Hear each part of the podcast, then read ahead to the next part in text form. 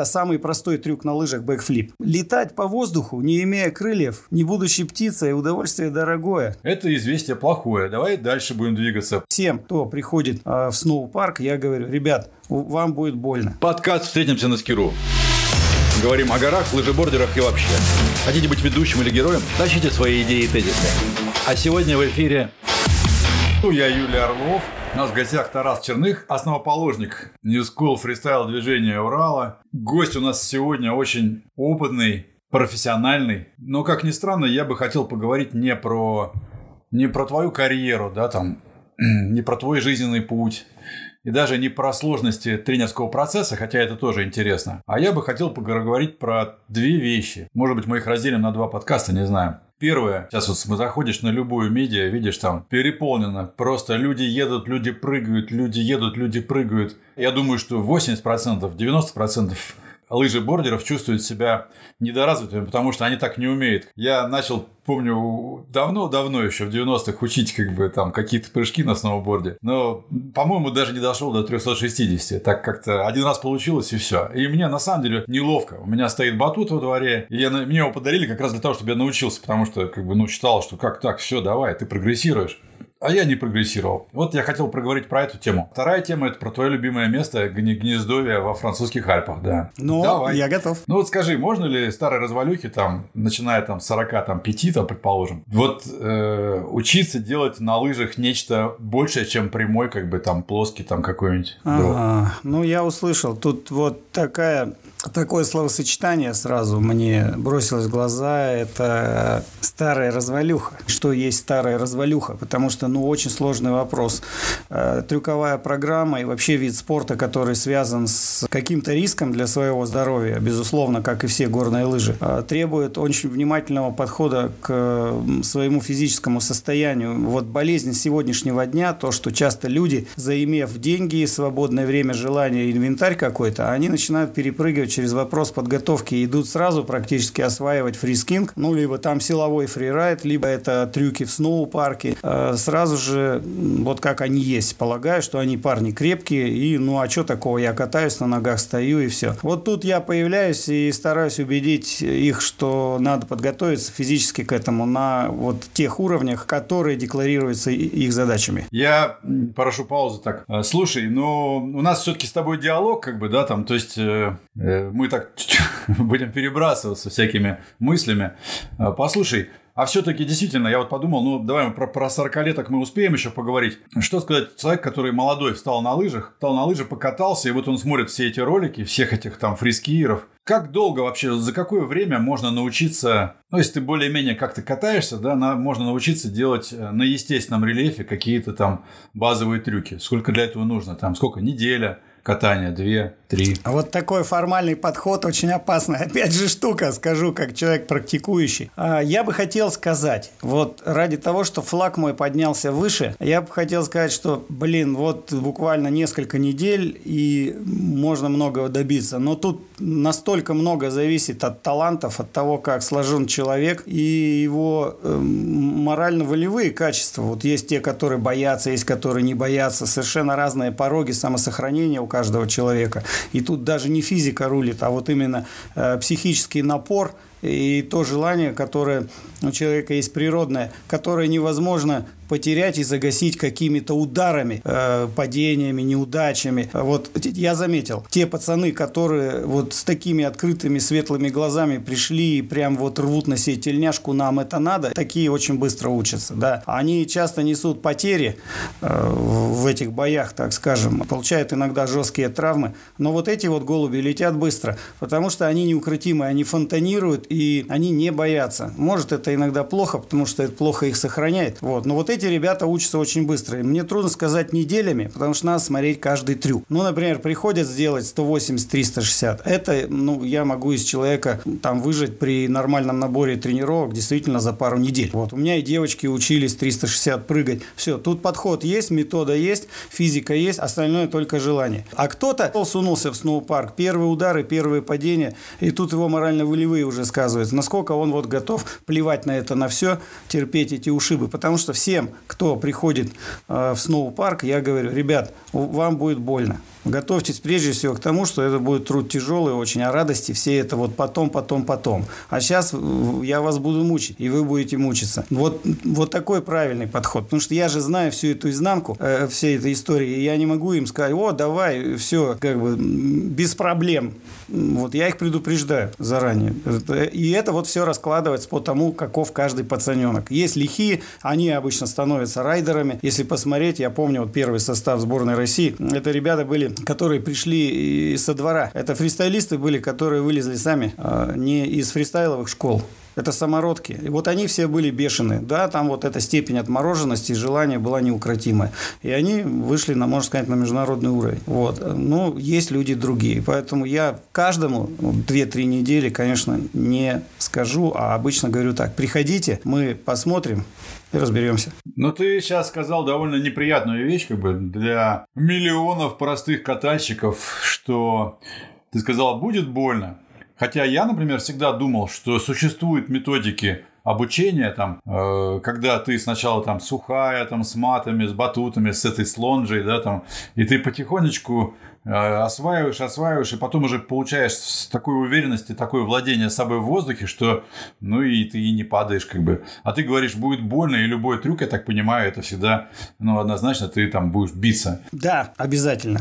Я должен быть честным. Я не могу их обманывать, потому что иначе потом они меня будут спрашивать, вот а как, а как, и вот это вот вдруг пришло, боль, и как мне ее терпеть. А когда я человека подготовил морально, вот, мне с ним легко.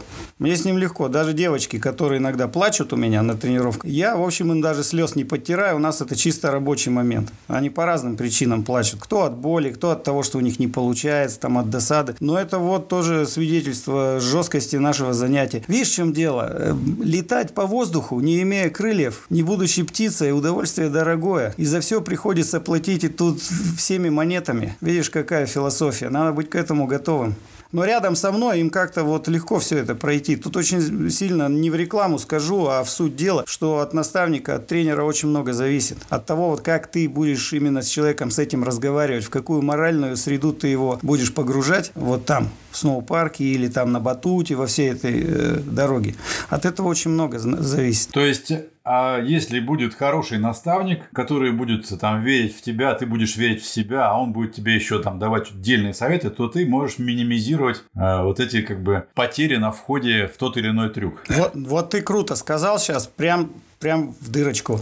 Именно так. Если прийти к отстраненному от тебя человеку, с которым нет э, вот, вот таких каких-то дружеских, приятельских, обыденных отношений, а как инструктор, очень сложно будет вот с правильной мотивацией выйти с этого урока и накапливать э, материал очень трудно будет. А когда ты погружаешься в тусовку, а любой клуб и вообще сам New School это, конечно, тусовка, вот, да, прежде всего, это часть уличной культуры какой-то даже. Вот если будет близкий человек, и ты с ним будешь на «ты», и будет какой-то контакт день за днем, неделя за неделей, вот здесь все будет успешно. Даже независимо от квалификации самого наставника, самое главное здесь очень близкие э, приятельские отношения и короткий разговор. Понятно, так, а, хорошо. То есть э, легкого входа на халяву, там, изи, диетического входа в даже в простую акробатику нету. Это известие плохое. Давай дальше будем двигаться по этой линии.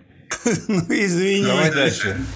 Что не То есть, если человеку 40, да, и больше, то, как ты понимаешь, уже каждое падение для него, да, там, это восстановление гораздо дольше, да, чем у молодого. Молодого там пройдет там через полчаса, через день, через два, а старый будет там 2-3 месяца реально хромать. Какой у тебя самый старый ученик был? 47, 47, 48 и 50. Вот, вот, так, вот такой возраст был. Да, но я сразу оговорюсь, там люди из с хорошей базой горных лыж. Вот такие. Сноуборд и лыжи крепкие просто мужики. Да, ну вот такой возраст. 47-51, да. Это это по фрирайду все-таки у тебя школа была, или это вот именно акробатика? Нет, New School. Акробатика New School, да, об этом речь сейчас. Freeskiing, он более в этом плане э, широкий, демократичный. Это не... Расскажи конкретно, вот человек пришел, чему он научился, как вообще все было? Или не научился, ушел? Да, были и ну, уходы, и камбэки были. Это обычно такая семейная история. Она часто не заканчивается в один раз. Как это было? Ну,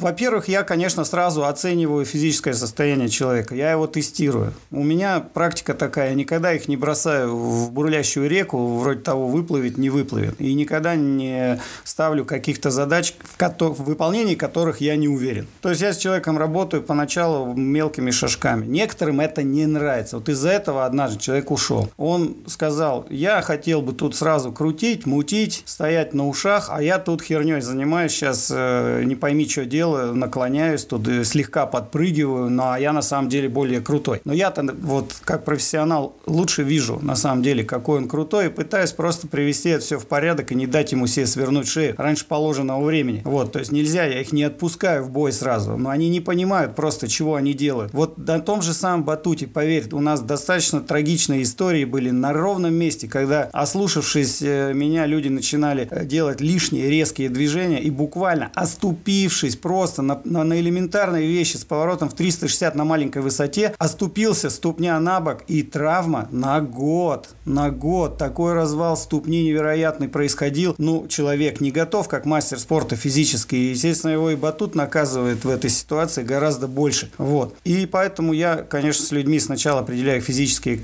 кондиции и возможности, потом я их плавно завожу во всю историю и на батуте, и в сноупарк. Пошагово, пошагово, пошагово. Они мне должны подчиняться полностью. И вот если я такого человека веду, веду, как того лещика вот на крючке, пока он воздуха не наберется, не ляжет, не перестанет сопротивляться. Вот этот человек э, только вот, вот по этому пути все делает, понимаешь? И это моя рука. То есть я их веду, начиная с мелочи и дальше ступенчато. Дальше все определяется тем, насколько хороший человек. Это моя ответственность, я иначе не могу. А какое все-таки максимальное достижение было э, у, вот у этих стариков? У этих стариков максимально было полтора оборота, то есть прыжок из фронта на транзите порядка так вот 7-8 метров, то есть это фановый, э, очень бодрый трамплин для хорошего катания э, с разворотом спиной приземление в свич, то есть из фронта 540, вот, трешка 360, это естественно, на небольших трамплинах 180, потому что на больших он очень сложный, а, вот, ну и некоторые такие легкие грэбы. Я молчу про джибинг, это отдельная история, а что касается полетов,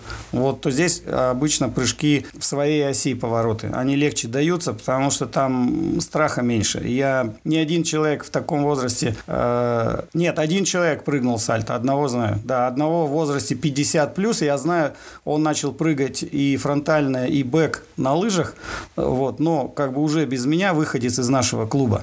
Вот. Э, но, тем не менее, заднее сальто он освоил. Он очень хотел этого. Он себя заставил, переступил, и оно легко получилось. Ну, сначала он прыгал, видимо, на батуте, да? А, да, на батуте он попрыгал, но вот у того мужика, у него было больше практики в сноупарке. Он чаще находился на снегу, ну, денег не хватало немного, видимо, на все остальное и времени. Но он долбил эту тему в парке, так хорошо там прикатался, видимо, перестал бояться снега. И тут еще есть такая фишка, когда ты с трамплинами а, дольше времени проводишь вместе, ты к ним как бы приближаешься, они начинают меньше тебя пугать, ты становишься более вкатанным в это дело. Вот. И однажды он, ну, у него была мечта такая, это было вот внутри видно, что вот он жизнь свою не хотел никак продолжать и заканчивать, пока он не прыгнет заднее сальто на лыжах. Чего им это сальто заднее нравится, я сам не понимаю, вот клянусь, потому что, ну, не ахти каким трюком это считается. И он э, трудный только психологически. С точки зрения акробатики, это самый простой трюк на лыжах бэкфлип. Поэтому как раз любители очень часто с разных кочек и убираются в это заднее сальто, и даже травмы не получают, а, потому что он несложный. А вот, например, 360 прыгнуть э, или там 540 с хорошим приземлением, технически, вот, по-моему, это сложнее. Ну, это по-твоему, с высоты, с высоты гуру. А сам гуру, тебе сейчас сколько, 55, да? Или 54? 4. 54. 4. Молодой. Э, ты сейчас, ну, что, скажем, чтобы, что прыгаешь спокойно и уверенно, а что ты можешь, наверное, но не очень любишь? Сейчас я прыгаю легко 360 из фронта из свич, а прыгаю легко э, из фронта полтора оборота, с грэбами все это дело. Вот. Прыгаю семерку то есть два оборота из фронта, два винта. Но по обстоятельствам трюк этот большой, и я бы хотел его прыгать больше, но для этого нужны достаточно большие трамплины, и надо побольше попрыгать. И все, наверное, потому что эм, я признаю, что, скорее всего, я вообще с этим делом сейчас вынужден заканчивать, потому что доктора меня предупредили, что ресурс остался очень маленький. Я помню, читал, да. Слушай, а сальто все, да? То это вот просто плохо совсем. Сальто я очень легко буду делать только в условиях абсолютной безопасности на ту же самую подушку. То есть тут такая, знаешь, двойная тема. Я технически этим приемом владею, я легко прыгну в любых условиях заднее сальто и всегда поставлю его на ноги. Но не хочу сейчас. Это уже стресс. То есть, э, а стресс может помешать безопасности. Мне надо долбить это заднее сальто с такой же частотой, как я прыгаю все остальное, а вот тогда этот трюк для меня станет, как сказать, естественным и приятным. Вот я сразу скажу, все, что я прыгаю в парке, это только в удовольствие. Это абсолютное удовольствие, даже если это приносит иногда какие-то физические страдания там, с моими болячками. Но сальто, я до этого уровня его не довожу. Я, у меня с ним не сложилась любовь. Я просто не понял вообще, зачем это надо. Ну, вот, я считаю, New School больше выражается. Он гораздо красивее, когда люди делают прыжки в своей оси, делают красивые захваты. Это очень символично для New School. И можно отличиться действительно в любом возрасте. Э, прыгнув атмосферный один оборот всего лишь, но исполнить это можно с таким смаком, ну вот как делают профи, да, там есть к чему стремиться, с таким выражением и искусством, что можно вызвать аплодисменты. А заднее сальто – это обычно аплодисменты мужеству, потому что это сальто мортали, смертельное сальто, потому что всегда было страшно, и человек, когда прыгает, прыгает заднее сальто, ему обычно в парке респект и уважение, но по части ньюскула все будут смотреть и пожимать руки тому человеку, который сделал красиво 360. Вот как бы парадокс это или или нет, но это абсолютный факт. Слушай, ну на ФВТ все-таки, мне кажется, на фрирайд, там, World Tour, мне кажется, сальто ценятся как бы выше. Если они, конечно, отдельно ценятся, я не знаю. Абсолютно согласен. Там это просто совершенно другая площадка, это уже другая философия.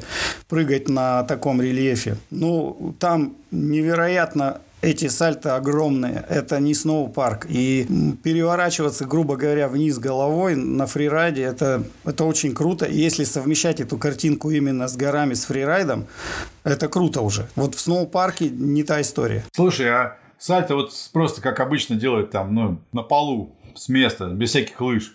Это же тоже, да, там полезно, да, там. И ты, ты этим владел или? Я этим и владел, и владею. У меня с акробатикой на батуте и гимнастикой все равно лучше, мне ее легче э, постоянно делать, э, потому что я нахожусь в зале рядом с батутом, да, это как... То есть ты сейчас делаешь сальто, да? Я делаю все виды сальто, винты, сложные вращения и достаточно большую программу на батуте я делаю. Возможно, уже не лихость пропадает в этом деле, и чистота, и риски, но форму основную я поддерживаю. Для меня комплекс прыжков базовый на батуте – это физика, это физкультура для меня, это поддержание уровня уровня. А без батута на полу? Делаю. Ну, как делаю? Я сейчас не делаю, я сейчас вообще сижу. Это такой провокационный вопрос. Ну, ну... Не-не, я просто пытаюсь понять, как бы, все-таки может это быть упражнением для, там, для, для взрослых людей, как бы, или нет? Пускай даже без лыж. Мне вообще просто интересно, как таковое. Люди делятся на две категории. На тех, кто может прыгнуть как бы и там не в своей оси что-то крутануть, как, или это как называется, не знаю, и те, которые не могут. Вот четко делятся. Я тебе отвечу. Особенно это касается взрослых спортсменов, у которых уже спина пластика не такая, уже мышцы толчок. Э, если, например, человека в любом возрасте, смело это скажу, легко научить делать сальто на батуте, но на самом деле легко. Если человек просто будет точно выполнять все мои рекомендации в плане количества тренировок и упражнений, не кочевряжется, ходить раз в неделю, то это быстро. Это быстро и легко достаточно получится. И передний, и задний, много еще чего. Вот. Но батут – это батут. Это немного другое дело. А вот сальто с мостика на дорожке из пола – это, это хардкор. Это уже экспрессия другая. Здесь нужно иметь очень хорошо прокачанную э, физуху. Надо быть достаточно реактивным и позаниматься по ОФП и СФП достаточно много, потому что задать реактивный толчок на ногах и ввести во вращение бедра и все остальное, вот скажу сразу, даже подготовленный человек без разминки может получить травму, то есть запросто вывихнуть плечо, потянуть любую мышцу, любую связку. Вот такая мощная, это взрывная ситуация, прыгнуть с пола. А на батуте батуте, батут, конечно, он тебя раскачивает, придает тебе дополнительную там инерцию и все такое. Вот, поэтому я бы не ставил упражнения на полу в ряд э, вот совершенно необходимых. Это только для тех райдеров и моих вот э, членов клуба, которые у меня звери, хардовые ребята молодые, в основном это 30 и до 30, которые сказали, я хочу быть сильным. А ты не пробовал думать так, что вот э, то сейчас вот модно очень всякие онлайн-обучалки, там даже за деньги, да? Люди пишут свои курсы и там выкладывают их, э, другие подписываются. Ты не пробовал? Вот ты просто все время у тебя проскальзывает как бы такое, э, проскальзывает я, у меня, то есть вот ну, ты предполагаешь, что все, кто слушает, они могут к тебе прийти, но на самом деле далеко не все, кто слушает, да, смогут к тебе прийти, чисто даже по, по территории. Да. Как ты считаешь, можно ли создать такой курс, на который люди подпишутся и издаля э, смогут э, прогрессировать? Да, думаю я над этим уже достаточно давно, и у меня люди онлайн занимались. В основном это те, кому вот э, не то, чтобы нужна спортивная какая-то часть развития, это люди, которым нужна помощь. Я помогаю людям, у которых были травмы, особенно возвращаю в строй людей, которые не оперируют ПКС. То есть так по-западному немножко работаем. Вот, вот с этими онлайн я работал. Но у меня даже для Гришки Конеева как-то курс ОФП был срочный-срочный, там две недели недели. Ну, мы друг друга просто хорошо знаем и понимаем.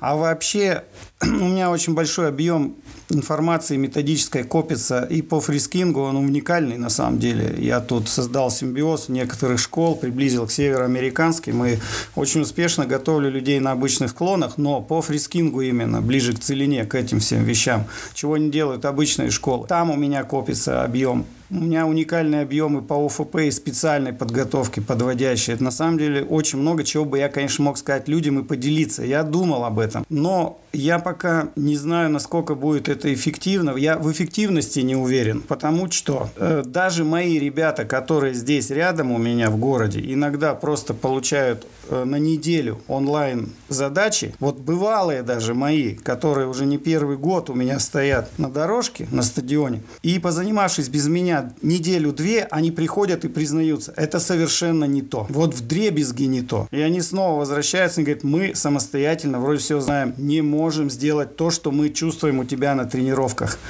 Причем высокого скилла, такие люди. Вот. И поэтому у меня нету пока уверенности, потому что я люблю давать очень хороший результат всегда. Я работаю со всеми индивидуально, очень точно.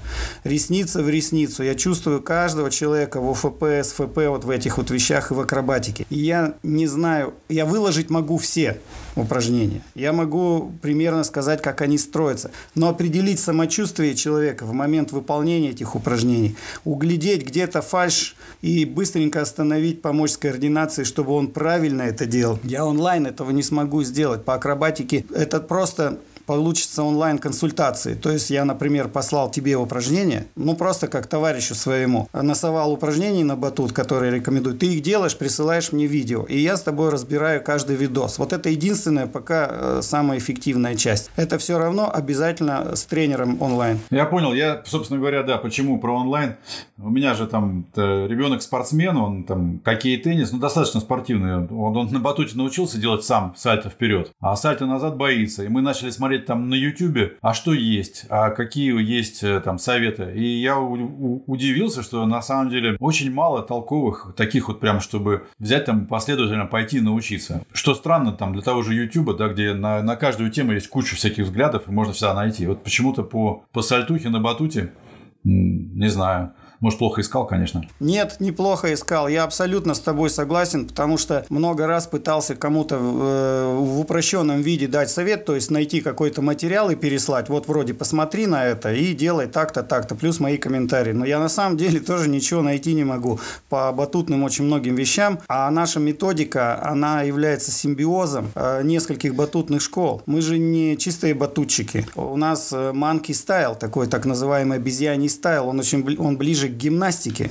к, к батутной акробатике, которую используют спортивные гимнасты. А, но мы чуть дальше от э, классической батутной э, акробатики. И вот тут вообще нет ничего. Единственное, советы Фузеева, там еще нескольких ребят редкие, вот, которые есть в сети. И база методическая там большая. Э, ну, Ты задел правильный вопрос. По большому счету, я вот прошлый год очень серьезно уже подумал о том, что пора начать э, формировать уже курсы, не то что курсы, а объединять информацию э, в том виде ее изготавливать, которую я могу подать, понимаешь? Вот уже курсом подать, возможно, там включить туда какие-то объяснения. А сейчас знаешь, как происходит? Я реагирую на каждого просто как кто ко мне обращается. И даже из-за границы везде. То есть там где-то с ребенком, где-то там пожилой человек, где-то нет. Все, кто о чем-то меня просят, я строю им а, ответ всегда, и у нас получается онлайн-работа. Вот пока в таком ключе, вот так вот. Но там все от бинта до ваты мы, конечно, стараемся делать и пытаемся прийти к максимальному результату. Вот. Насколько это возможно. Но это не, не самый высокий результат. Все-таки тренера ни, никак не заменить. Понятно. Ну, то есть выводы из нашего с тобой, а, из нашей с тобой беседы такие, что Сальто после 40 – это такая, как бы сказать, вещь проблемная, и нужно очень сильно хотеть. Все остальное, ну, как-то можно учить и можно даже научиться. Э, удаленно, как бы, пока нормально развитой системы нет, надо искать себе коуча, надо искать себе какого-то консультанта, и чтобы он тебе рассказывал, как это делать, чтобы вел тебя максимально безопасно. В общем, так остается только добавить, что нужно использовать обратную связь онлайн, то есть не искать э, из, а исходящей такой инсайдерской готовой от меня информации, а нужно просто с конкретными вопросами, э, вот, например, ко мне брать и обращаться. Как, например, одна женщина по поводу своего подростка, у которого там совсем в другой стране, значит, вот какие-то были проблемы на трамплинчиках. Она мне просто прислала видео, мы все это разобрали, я все это в деталях отрисовал, где что смог, переправил обратно, и мы закрыли вопрос. Вот любой человек, кто просто обращается, сразу же он э, это получает. Вот э, это уже в порядке личного обращения, с, понимаешь, с, какой, с каким-то конкретным вопросом. Ну, понятно, да, полечить по видео называется у нас. Да. Ну, ладно, я, ты меня, конечно, огорчил немножко, но не очень сильно на самом деле. Ну и черт с ним, пускай бы тут стоит, как бы ждет своего часа. Вот, вот смотри, что получается. Вот если бы мы сейчас с тобой, опять же, не онлайн, а вот если бы я приехал к твоему батуту, вот сейчас с тобой вместе, мы бы там решили все за полчаса. И это было бы отнюдь не огорчение. Вот believe me, как говорится. Вот точно. Но вот я не могу этого передать словами. Я не могу это сейчас взять и сделать. Для меня проще все делать. Я такой человек. Делать. Брать и делать. И я бы сейчас, будь ты со мной в одном городе, я бы сказал, так, старик, не трать время на разговоры, давай во сколько мне подъехать, где твой батут? Все. Вот с одного этого раза ты получил бы ответы на все вопросы и пошла бы жара. Вот поверь мне. Точно. Тарас садится на свой собственный маленький самолет, который он заработал на пока обучал всяких тетушек, прилетает в Москву и на мой батут как бы, и меня учит. Это да. Это, это точно. Это круто. Но я тебе могу дать один совет, как мне кажется, да, там. Вот попробуй записать видео, очень короткое, которое будет называться «Основы подстраховки при прыжках на батуте». Потому что нету вообще ничего. Я не понимаю, как я могу подстраховывать своего сына. Там, я подсовываю ему эту ладонь, как бы, но он там, э, ну, хрень какая-то. То есть, вот простая вещь, основа подстраховки при, разу, э, при разучивании базовых там вот этих элементов, это будет просто ураган, там, куча трафика при, придет, как бы, и куча благодарных людей. Ну, так просто. И писать ты его там минут 10. Там, если не, не заниматься, как бы, э, академизмом, да, а просто сказать, что вот, вот так, так и так, и основные ошибки такие. Все. Я сделаю. А я отпиарю. Не, мне правда это прикольно, интересно. Это уже запрос для меня. А я как раз планировал, как вот откроется зал. Я же хотел позаниматься этим летом, когда поспокойней, когда гимнасты не мешаются. Вот. А сейчас зал закрыт, и я думаю, как только он откроется, вот я как раз и займусь этим всем делом. Окей. Окей. Спасибо тебе, Тарас, за очень интересную информацию. Надеюсь, что мы еще как бы э, запишем что-то такое толковое. Не вопрос. Я всегда открыт.